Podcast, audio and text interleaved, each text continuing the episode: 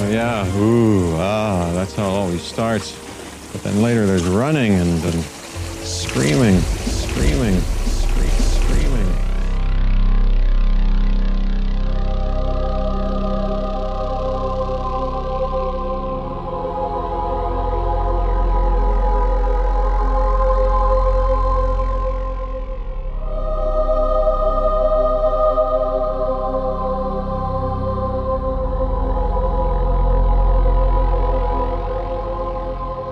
Es war Anfang des Jahres 1990. James Cameron, der Regisseur von Terminator, Aliens und Avatar, hatte gerade erfahren, worum es im nächsten Buch von Michael Crichton gehen sollte.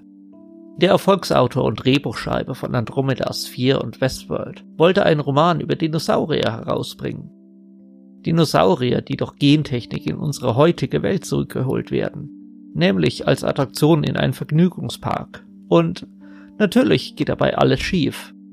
Der Titel des Romans. Natürlich Jurassic Park. Cameron war begeistert und wollte unbedingt die Filmrechte haben. Er setzte seinen Agenten darauf an. Aber auch ein anderer hatte das gleiche Ziel und eine nasenweite Vorsprung. Nämlich Steven Spielberg, der gerade mit Crichton selbst zusammenarbeitete. Sie werkelten gerade an einem Drehbuch, aus dem eine der erfolgreichsten US-Serien überhaupt entstehen sollte. Emergency Room so kam es, dass das Studio Universal Pictures James Cameron nur wenige Stunden zuvor kam. Sonderlich sauer ist der Terminator und Avatar-Regisseur heute nicht mehr darüber. Als er Steven Spielbergs Film sah, habe er erkannt, dass es selbst nicht die richtige Wahl gewesen wäre. Sein Film wäre lediglich ein Aliens mit Dinos geworden. Ein Film, den ich sicherlich trotzdem gemocht hätte. Aber Steven Spielbergs Jurassic Park zeichnete die schuppigen Kreaturen nicht nur als lüsterne Mordmaschinen, sondern als echte Lebewesen, Kreaturen mit Instinkten, Seele. Sie standen beispielhaft für die Natur, derer wir nicht Herr werden können. Oder sollten. Jurassic Park war groß, mächtig, epochal, aber auch sensibel und reflektierend. Er schaffte es, eine ganze Generation von Kindern für Dinosaurier zu begeistern, mich eingeschlossen, und er war auch über Jahre hinweg der erfolgreichste Film aller Zeiten. Bei einem Budget von 63 Millionen US-Dollar hatte er seinerzeit über 900 Millionen eingespielt. Kein Wunder also, dass alsbald zwei Nachfolger nachgeschoben wurden, nämlich von Steven Spielberg selbst, Vergessene Welt und dann von Jumanji-Regisseur Joe Johnston, Jurassic Park 3, die natürlich nicht an die Brillanz des Originals hereinreichten, aber auch alles andere als schlechte Filme sind und finanziell mehr als gut liefen. Dennoch dauerte es fast 14 Jahre, bis mit Jurassic World ein vierter Jurassic Park Film in die Kinos kam. Einer, in den ich große Hoffnung setzte, aber mich in vielerlei Hinsicht enttäuschte. Er baut auf eine spektakuläre Idee, nämlich, dass der Park, der im Original vor dem Start scheiterte, nun eröffnet ist. Aber ihm fehlte die Nähe und Intimität, Charaktere, die echte Menschen sind, der Respekt für die wunderbaren Kreaturen, die sein Aushängeschild darstellen. Jurassic World ist ein dummer Popcorn-Thriller, jedoch hätte es noch viel schlimmer kommen können. Bereits nach dem Kinostart von Jurassic Park 3 hatte Spielbergs Amblin Entertainment begonnen, Ideen für einen vierten Jurassic Park zu sammeln. Spielberg selbst hatte ein Grundkonzept eingeworfen, das, wie er sagte, zur besten Geschichte seit dem ersten Film werden solle. 2002 wurde der spätere Königreich der Himmelautor William Monaghan angeheuert, um diese Idee von Spielberg in ein Drehbuch zu gießen. Dazu wurden die Alan Grant und Ian Malcolm Darsteller Sam Neill und Jeff Goldblum schon mal vorgewandt, sie sollten sich auf eine Rückkehr gefasst machen. Nichts Genaues ist bekannt, aber wie es heißt, sollte es in der Story darum gehen, dass die Dinos plötzlich auf dem Festland von Costa Rica für Chaos sorgen, sich unkontrolliert ausbreiten und nun, es sollte einen sehr geheimen Plot-Twist geben, der aber auch bis heute geheim ist. Aber offenbar gefiel das Drehbuch von Monahan nicht denn im September 2004 wurde John Sayles engagiert, um alles noch einmal zu überarbeiten. Eine eigentlich logische Wahl, denn Sayles hatte Erfahrung mit Kreaturen und Monsterfilmen. Er hatte Piranha und The Howling geschrieben. Aber was bei seinem Drehbuch herauskam, war Welten von dem entfernt, was Jurassic Park eigentlich sein sollte.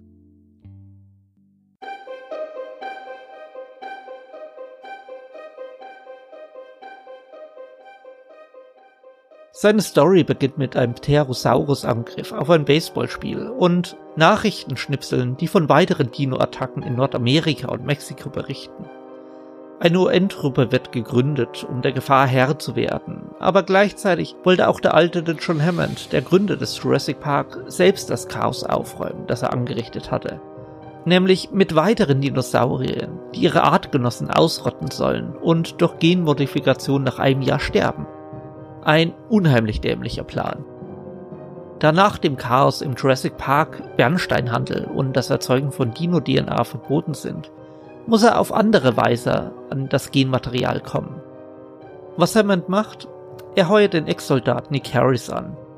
Auf der Jurassic Park Insel Isla Nubla soll er die Rasierschaumdose finden, mit der Dennis Nedry einst Dino-Embryonen schmuggeln wollte. Dort angekommen findet er auch sofort die Rasierschaumdose und die Überbleibsel von Nedry und macht einen dummen Scherz, dass der dicke Junge nun einige Pfunde verloren hat. Und dann wird er umstellt von Soldaten, oder besser gesagt den Söldnern der Grendel Corporation, einer obskuren Firma aus der Schweiz, die die Insel aufgekauft hat. Und dann kommt es zu einem Dino-Angriff. Aber Nick schafft es zu fliehen, wird dann doch wieder gefasst und erwacht einige Stunden später in den Schweizer Alpen wo ich überspringe hier ein bisschen etwas, ihm ein Job angeboten wird. Denn Baron von Drax, Gott ist das albern, äh, der Chef der Grendel Corporation, hat auf dem Schloss ein geheimes Genlabor aufziehen lassen, in dem er Dinosaurier-Hybride züchtet. Er hat Dino-DNA mit der DNA von Menschen und Hunden kreuzen lassen, um die ultimativen Soldaten zu züchten und Nick soll die fünf Kreaturen trainieren, was er nach einiger Gegenwehr auch letztlich tut. In Militärmanier bringt er einen wuchtigen Triceratops auf zwei Beinen, einen T-Rex mit langen Armen und Stummelschwanz und einen Velociraptor mit kurzer Schnauze und menschlichen Augen und Riesenzähnen und nun zwei weiteren Dino-Menschwesen Taktik und Strategie bei. Und ja, ich weiß, das hört sich verdammt albern an, aber so steht es im Skript. Natürlich haben die Hybriden auch verdammt coole Namen, nämlich Achilles, Hector, Perseus, Orestes und Spartacus. Carlos Huantes, ein Konzeptzeichner, der auch an Kong Skull Island, Godzilla, Alien Covenant und vielen weiteren Kreaturenfilmen mitgearbeitet hat, hat er 2002 erste Designs ausgearbeitet. Die sahen, nein, nicht schrecklich, aber erschreckend aus. Die Zeichnungen wurden dann auch als Skulpturen umgesetzt und sobald die Filmemacher von Emblem und wohl auch Spielberg selbst sie sahen, war die Idee der Hybriden gestorben. Jedenfalls fast, denn John Sayles schrieb eine weitere Version des Skripts, dessen Geschichte mehr oder minder die gleiche war. Aber er ersetzte die Mensch-Dino-Hybriden durch eine Gruppe genetisch modifizierter Raptoren, die zum Beispiel Rüstungen trugen, deren Haut die Farbe ändern konnte und die so intelligent agierten wie Menschen. Dazu sollten Nick und diese Raptoren im Finale dann ein kleines Mädchen vor bösen Geiselnehmern retten. Natürlich. Verfilmt werden sollte das Ganze ursprünglich von Alex Poyas, dem Regisseur von iRobot und Gods of Egypt. Kinostart? Da wurde 2005 angepeilt. Klingt irre und ich hätte den Film sicher geschaut, aber mit Jurassic Park hat das verdammt wenig zu tun. Das sah auch Emblem irgendwann so. Noch bis zum September 2004 soll Sales immer wieder am Skript herumgeschrieben haben, bevor Emblem im April 2005 die Produktion letztlich auf Eis legte. Das blieb so bis Anfang 2006.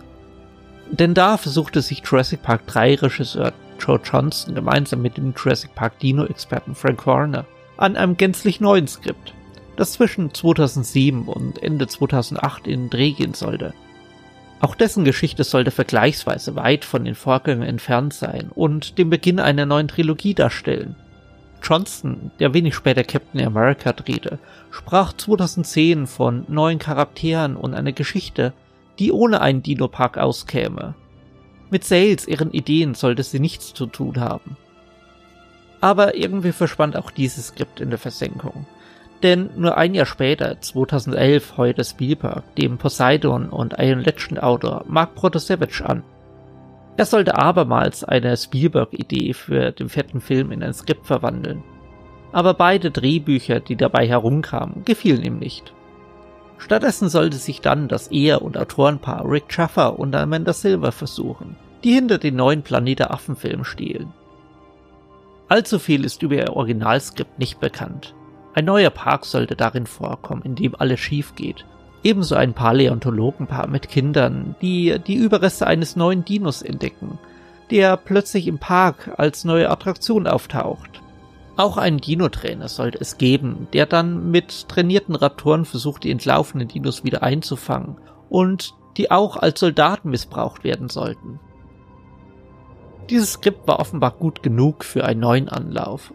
Als Steven Spielberg dann den Safety Not Guaranteed Regisseur Colin Trevorrow engagierte, bestand er allerdings darauf, das gesamte Skript noch einmal zu überarbeiten, denn er glaubte, daraus würde ein schlechter Film werden, weil, wie er sagte, ihn nicht kapiert. Eben jenes Skript kam dann auch 2015 als Jurassic World in die Kinos. Und ein guter Film, wie schon gesagt, war es dennoch nicht aber ein faszinierender. Denn zwar scheint Jurassic World weit weg von dem, was vor über zehn Jahren hätte sein können. Aber einiges hat sich dennoch über die Zeit gerettet. Aus Nick Harris wurde Owen Grady, gespielt von Chris Pratt. Seine trainierten Raptoren, auch die kennen wir aus Sales merkwürdigen Skript und dessen Überarbeitung. Wobei auch die einzigen Hybriden überlebten, nämlich als der berüchtigte Indominus Rex. Ein Killer-Dinosaurier, der von Henry Wu aus einem T-Rex, Velociraptoren, ein Carnosaurus und einigen weiteren zusammengemischt wurde. Auch andere Charaktere wie Claire Deering, Vic Hoskins und Simon Masrani lassen sich auf ältere Ideen zurückführen. Viele weitere Ideen wurden dann im gerade erst, der Podcast hier entsteht gerade Ende Juni 2018, angelaufenen Jurassic World Fallen Kingdom recycelt denn offensichtlich waren einige der abstrusen Einfälle einfach zu verlockend gewesen. Das Schloss in der Schweiz wurde zum chateauartigen Anwesen von Hammonds ehemaligen Geschäftspartner Benjamin Lockwood. Auch das Mädchen, das gerettet werden muss, ist dabei. Sie ist Lockwoods, nun ja, Enkelin irgendwie. Und ja, auch die Idee der Supersoldaten-Dinos kommt nochmal vor. Sie wurde weitergedacht nämlich mit dem bizarren Indoraptor, einem Dino, herangezüchtet aus dem Indominus Rex, trainiert darauf, auf Laserzielgeräte und Sounds zu reagieren. Fallen Kingdom ist erneut ein furchtbarer Film, der aber zumindest einige schicke Szenen bietet. Und am Ende teasert, was noch kommen könnte. Nämlich Ideen, die noch weiter in der Jurassic Park 4 Geschichte zurückgehen, als das Ehre-Skip von John Sayles. Dinos auf dem US-Festland, Raptoren, die durch heimelige Vororte sprinten, Flugsaurier, die Las Vegas terrorisieren und ein T-Rex, der durch einen Nationalpark poltert. In diesem Sinne,